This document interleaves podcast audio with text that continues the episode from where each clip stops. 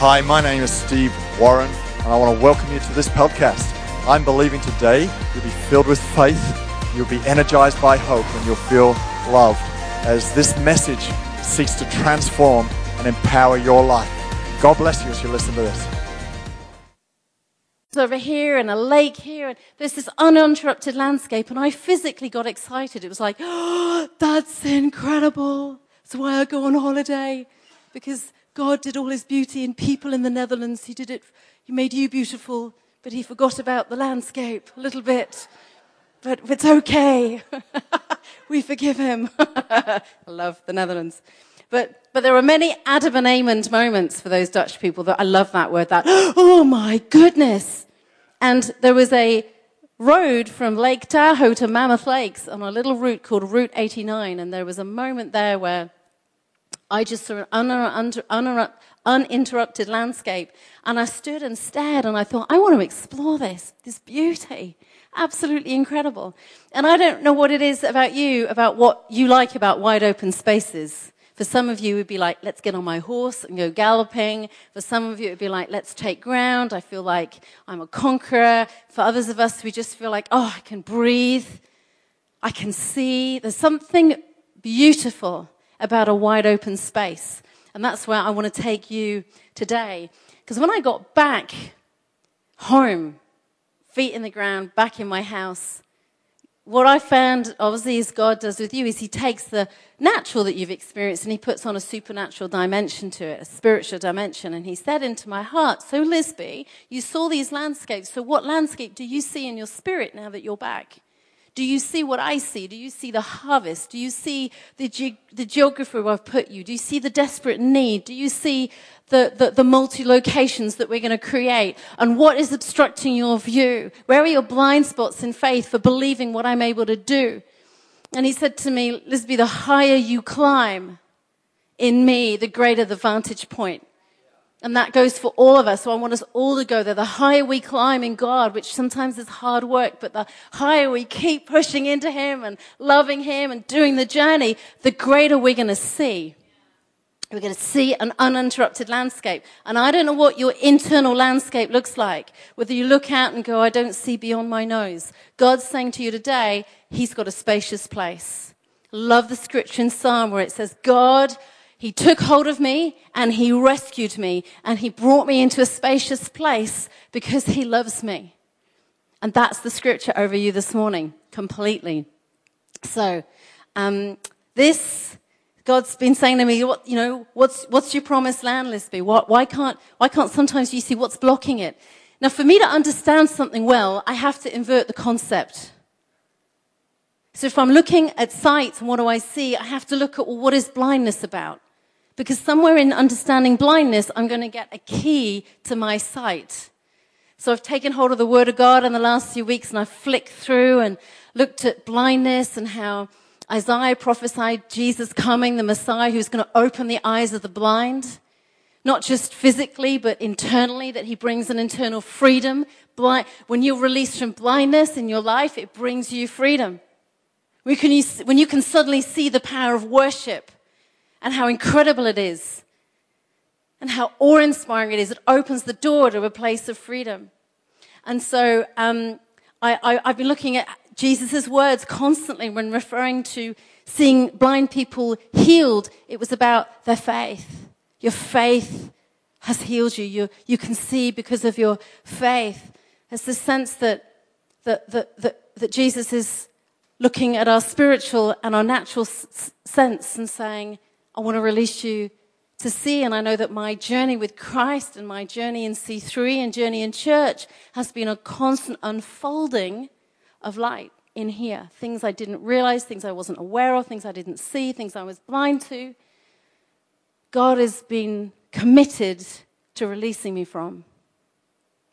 It was very quiet. You're waiting for an example. I'm not giving one quite yet. so, so what is a blind spot? Well, I didn't know, and I was blind to the fact that we actually do have a blind spot in our eye. So, um, so Ben, come here. Um, just so turn around. Just turn around. So, so in, in your eye, I would love to point, stick my finger right in it. But in, in your in your eye see what happens. In your retina, in your eye here, there's a tiny little hole. It's a gap. It's a blank gap. It's the size of a pencil eraser, about this big. And you can't see through it. There's no photoreceptors there at all. But because your brain's so smart, it can, it can, it can sort of bring all the images together. So you see, we're actually physically you can't see, but your brain's so smart, thank you, um, that, that, that it, it gives the impression that you've got amazing vision. But there is a part in your eye where you can't see, and you can do a little thing on Google where you, you, you, you, you have a cross and a naught, and it says, okay, you can find your blind spot because you cover one up and you look at the other one, and as you move up and down, you'll suddenly find that the cross disappears. And then you move a bit and it's back again, and you go, whoa, I've got a blind spot. So for natural, so for spiritual. And, you know, I know if I'm in a car and I'm not paying attention and I've checked my mirrors, but I haven't checked behind my shoulder, I have the capacity to have an accident or crash if I don't know my blind spot. Same, same in the natural, same in the spiritual and physical, that we have to understand our blind spots in life, in ourselves, in who we are, because otherwise we might crash or hit someone else and not realize it. And sometimes our blind spots, we're not aware of them, so we don't understand the consequence of living out of them.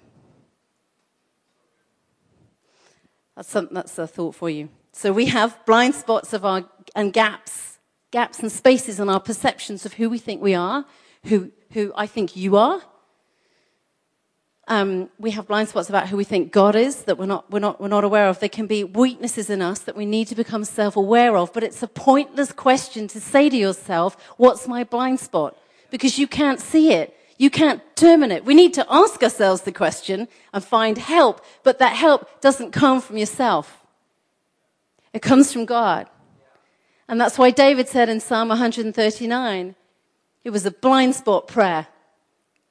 He says, God, search me and know me and examine me and see if there's an offensive way, if there's a way that is obstructing my view, if there's a way that causes you to grieve. I need you to show me before my enemies do, before my wife does, before the prophet tells me. I need you to tell me because you're God and you love me perfectly. And it's better if God tells you something than somebody else does uh, which is why having such a soft heart to God is so important. And David says, you know, God, lead me in the way of everlasting. Lead me in the way of life, not death, when it comes to my blind spots. Because he knew that a blind spot in him, whoa, in his life, in his battles, he could die from it.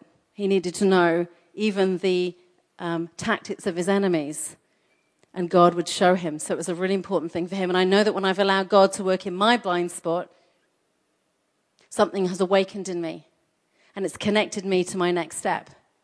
There have been theological blind spots in me over the years, as there have been in yours. We don't understand everything about God when we get saved. There have been behavioral blind spots. I haven't realized that behaving like this has caused somebody that, from me, the consequences of me behaving like that has hurt someone because I've been blind to it. And so every time God removes those blinkers, we take a next step into greater freedom which is what is so beautiful. And I love what, what Paul says in the book of Ephesians. He says, May the eyes of your heart be enlightened. May the eyes of your heart be enlightened to the hope that you've been called to to the inheritance that God has given you, to the incomparable great power to you who believe. Make sure that the eyes of you pray a prayer that the eyes of your heart, the internal being of you is, uh, your eyes are wide open and longing for illumination and not standing in the same place going, but I know it all, but I'm right, but this is where I'm at and this is where I'm staying. And so God's going, no, your life in God is a continual journey of the unfolding of light in Jesus. Amen? So um, if we don't confront the blind areas, we stay short sighted, which means we stay in the dark, which means we stay small thinking and not big thinking. And we don't want to be small thinking. So I take you to a story of my home. I have a house, we have a house, it's not just mine, um, uh, and it has very high ceilings. Number one, it has high ceilings, and we all keep the doors open all the time because we just like that. We like the fresh air. But number two, is I, uh, I'm short sighted. I need glasses around my home and I don't put them on unless I'm watching Netflix because I can't be bothered because it's home and, you know, it's where you wear your clothes that no one, you know, want anyone to see you in and all that sort of stuff. So I can't be bothered. But the consequence of me not wearing my glasses is that all the little buggies from outside and the spiders and the cobwebs and the dragonflies, they all gather in the top part of my ceiling where I can't see them. And they spin webs and they do all their stuff and they live happily and they multiply until you come in, hopefully, and say, Lisby, you haven't done your house cleaning. Or my kids who are not short sighted, who don't actually tell me or remove them, um, maybe go, oh, look, the spiders. But I'm unaware of them because they're in my blind spot because I haven't got my glasses on. And the moment I put my glasses on, I go, oh, you don't believe it. Why didn't anyone tell me they were there? That's so embarrassing that you've walked into my house and not told me what I didn't see. Thank you, Shud. and when my eyes are wide open, I get into action. I get my vacuum cleaner out and I suck them all up. My vacuum cleaner is largely full of dead spiders this week. And I find for me, that's what the Word of God is like. It's like my glasses. I've got to put them on. I've got to put this in me. I've got to put them on to be able to determine and to see what I couldn't see before. And you cannot deal with something that you cannot see. And you cannot gr- take ground somewhere where your view is obstructed. So it's our responsibility as people in God to go, where are my blind spots? How do I move from small thinking to big thinking? How do I grow my faith capacity? And I'm going to tell you one thing today, one thing that is going to enable you to see. Not three things, but one thing that's the most important thing from me to you in all my years of being a believer. And that's this. One thing is to position yourself. One thing you position yourself where you can see. Now you're going, well, where is that? And I'm going to tell you. On Route 89, in the Grand Canyon, up Yosemite, wherever you want to go, uh, in Switzerland, wherever you go, where there are amazing heights and depths, um, the best viewing platforms are always marked out for you. You go along the windy road and it will say best viewing platform or inspirational point or ooh place, you know, somewhere where you're going to be able to see an amazing view. It's marked out for you because someone, someone has chosen and decided and made a, a space and said, this is it. This is the best view you're going to get, is here.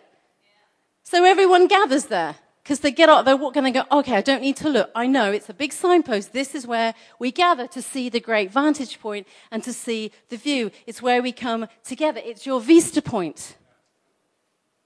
And it's called church where everyone gathers, where God has put a big signpost in your life through the Word of God saying, Church is where you're going to get your vista point, where you're going to see for your life. Church is where Jesus is the head of his body. And when I got saved at 15, I knew, I knew that I couldn't separate Jesus from his church. If I take Jesus, I take his church because he's the head of it. Who am I to say, I'll take you, Jesus, but I don't want to be in church? And there have been years where I have said, I'll take you, Jesus, but not your church.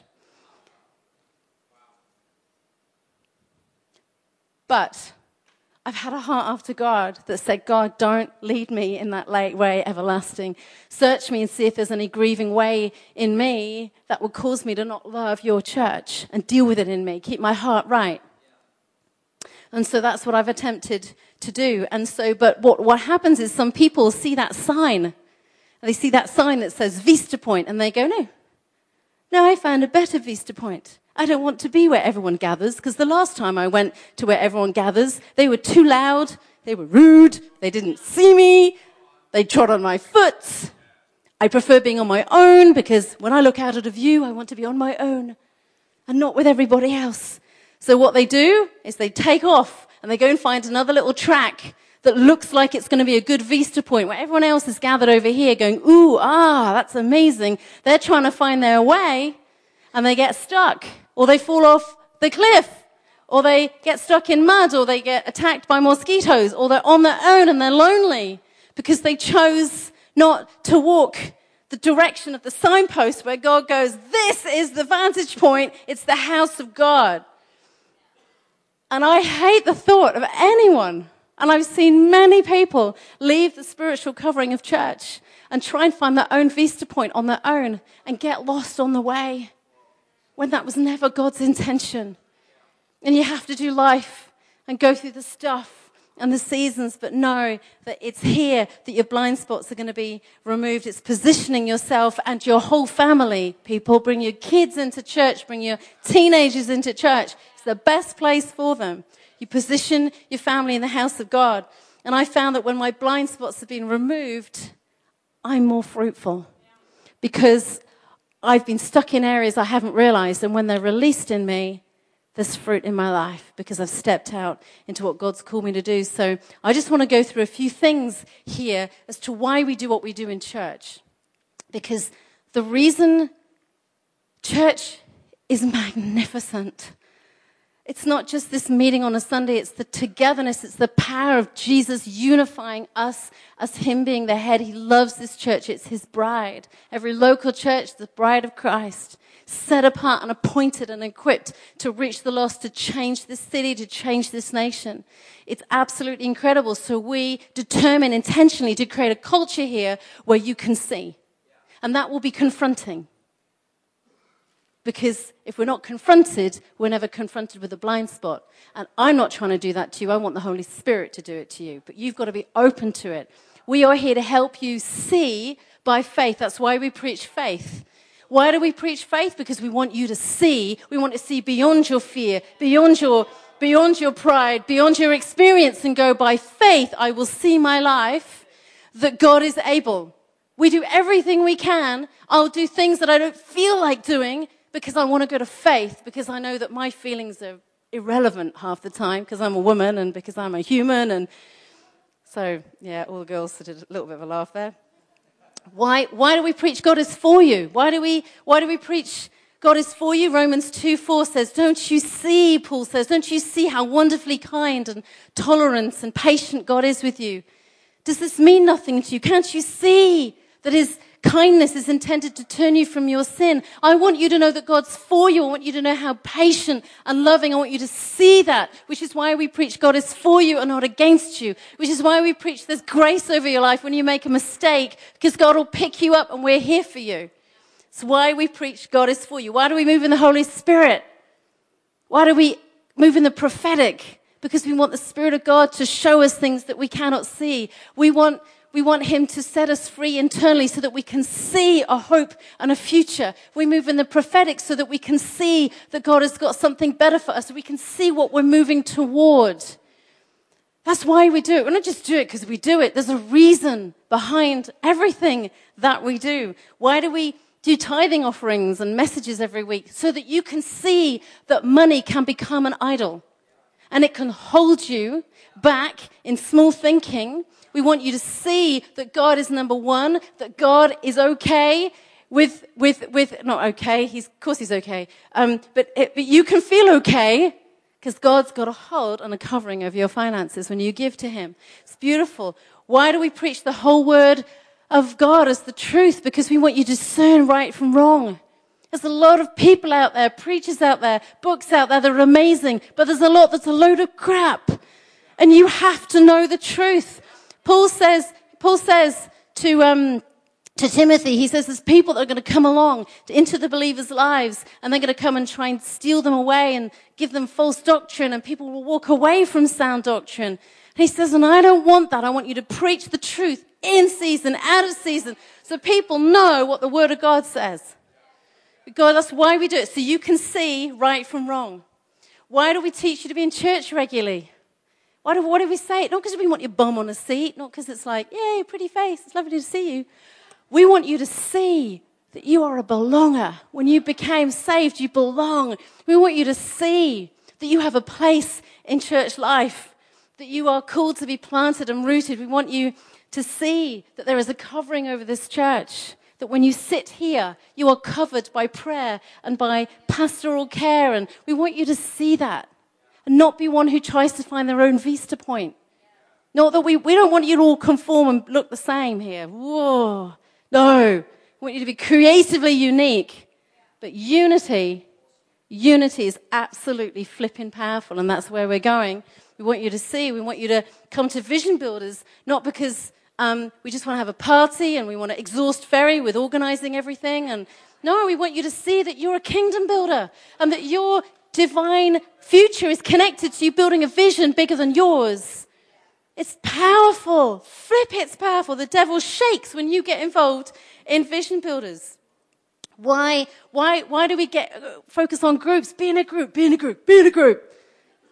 Because we want you to see that your life becomes purposeful and beautiful in the context of other believers who are together. That they may speak into your life and show you things that you might not like. We sh- iron sharpens iron, but that's what we're here for. You will see the potential of yourself when you sit in a group. You will see the needs of other people, not just your own needs, when you sit in an amazing group. Why do we do next step pathways? At regularly, like, let's take our next step so that you can see your next step. So you can see that serving God is an expression. You can see God is an expression, of, serving as an expression of your love for Jesus. It's not just about doing a job.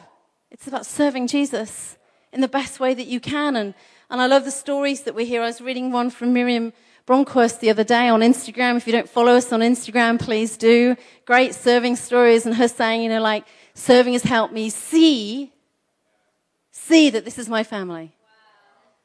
It's helped me to see. It's, it's a short, she probably could tell you a whole hour about that, but that's my version of it.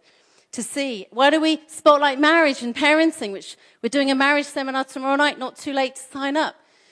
Why do we do that? Because we want you to see that God's got a beautiful plan for your marriage and parenting and that you can work through issues and come out the other side. We want you to see hope in your marriage and your parenting. We want you to see, see that, that, that, that there are others around you that struggle too. We want you to see. Why do we, why do we draw every moment in a minute to a response time? So that we can all see that we have to make a decision. Why do we build a positive feedback culture in teams so that we can see what we can't see by ourselves? Why do we, why do, we do one hour? Why, I've got two minutes. Why do we, you can have the band up, that's awesome. Um, I can see, I can see that I'm nearly running out of time. why, do we, why do we do one hour? Why do, we, why do we have an hour of prayer and why do we speak in tongues and why do we do it? We're building a culture that says we want you to see the power of intercession, the power of prayer, the power of seeing miracles. It's beautiful. Why do we, why do we say, hold on to your devotional world? Spend time with Jesus every week, every day. Why do we say get on your knees before Him? Spend time reading His Word. As Louis said today, taking out rest because we want you to see that Jesus can transform your life. We want you to see how much He loves you and deeply wants to connect with you. Why do we why do we have a C3 European gathering and say, "Come on, come on," because we want you to see you're part of not just C3 Amsterdam or Mirror and the whole multi-site we're doing. You're part of a bigger thing, guys. It's a beautiful movement that I would not be standing here, honestly, without. Oh, I want you to see it. I want you to see you're part of something bigger and you're a vital part of something bigger. You won't see it. You'll be going, oh, I don't see that. Exactly. That's why you need to get there. Because then you'll go, whoa, I'm seeing something I never saw before. You won't see it till you position yourself. And I tell you what, there are things I wished I'd flipping done 20 years ago to position myself to see that took me an extra 10 years. And I look back and go, flip, why didn't someone just kick me up the backside and say, do that? Position yourself now in your 20s because then you'll have a greater sight and vision in your 40s. And that's what I'm here to do for you. Why do we why do I am passionate about beautiful minds for women? Because I want every woman to see their identity in Christ and to not be trapped by a devil who tries to bring us down and close our eyes and take us to the negative and put us in the shadows and make us weak and insecure and comparing with other women. No, I've created because I want you to see the magnificent Spirit of God that's inside of you. Peter, 2 Peter 1 9, Peter says this, he says, he's talking, it's a beautiful scripture. I don't have time to, to go through it, but he's, he's talking about people who, he says, he says, when you come to Christ, you get everything you need. Everything you need for life and godliness. It's all there. The power of God, the ability to remove yourself and push, push away the world's culture to stand strong. And he says, but, but you've got to develop this divine nature in you. You've got to add to it. You've got to add to it goodness and self control and perseverance because then you're going to be an effective person. When he says this, he says, but, but those who fail to develop in that way are short sighted and blind. They're forgetting that they have been cleansed from their old sins. And he goes on to say, I will not stop till the day I die, reminding you and telling you who you are so you don't forget, so you don't go blind as to the man and the woman you've been called to become. And that's us, church. That's me and Steve. That's the heart of this church. It's the culture we build is to help you intentionally become a bigger person. That you, you, you climb higher in your walk with God to see a vantage point. But you don't do it alone. We do this thing together because together we build unity and together we take ground in the most ridiculous way. We're on the precipice, precipice, precipice of that today. We're taking ground tonight. And you may not see what we're doing, but I encourage you to go to God this week and get a bigger vision for where we're going and get excited. I want us to stand right now as we close. And uh, I, want, I want us to do something. I, I, I heard somebody say this the other day, and it stopped me in my tracks. Actually, it was probably the catalyst for this preach. And somebody said, Stop asking God to give you more and ask Him to enable you to see more. You know, when someone does those one liners, you're like, oh, it's really tweetable, and you tweet it, and, but it doesn't actually hit you. It's just cute. It smacked me somewhere. oh, like, oh, God, how often do I ask you to give me more when you've already given it to me? Anyway, that's what the book of Peter says. He's given it to you, but I have to see it. I have to have the eyes of my heart enlightened to see what God's already given me. So I want you now to close your eyes or keep them open, whatever you want to do, but just reach out to God and in your heart make a decision that you are going to seek Him to see and not just ask Him what you think you want or what you need because you've been given it. You need the eyes of your heart to be wide open. Because if you're here today and you know Jesus, He's given you everything inside of you. It's your responsibility with the Holy Spirit to tap into it. You're an amazing, supernatural, but flawed human. You are weak, but you are strong. And God wants to show you your strength by removing the blinders from your eyes. So I pray, Spirit of God, right now over this place, in Jesus' name, that you would enable us to see that when there's a narrative in people's heads of, of going, oh no, I can't, it's too late, I, uh, I've got this in my life and this in my life, God, just silence that chatter in your head right now and say, God, enable me to see what I haven't seen before, that I'm committed to you to come into my heart and to show me my ways and my behavior.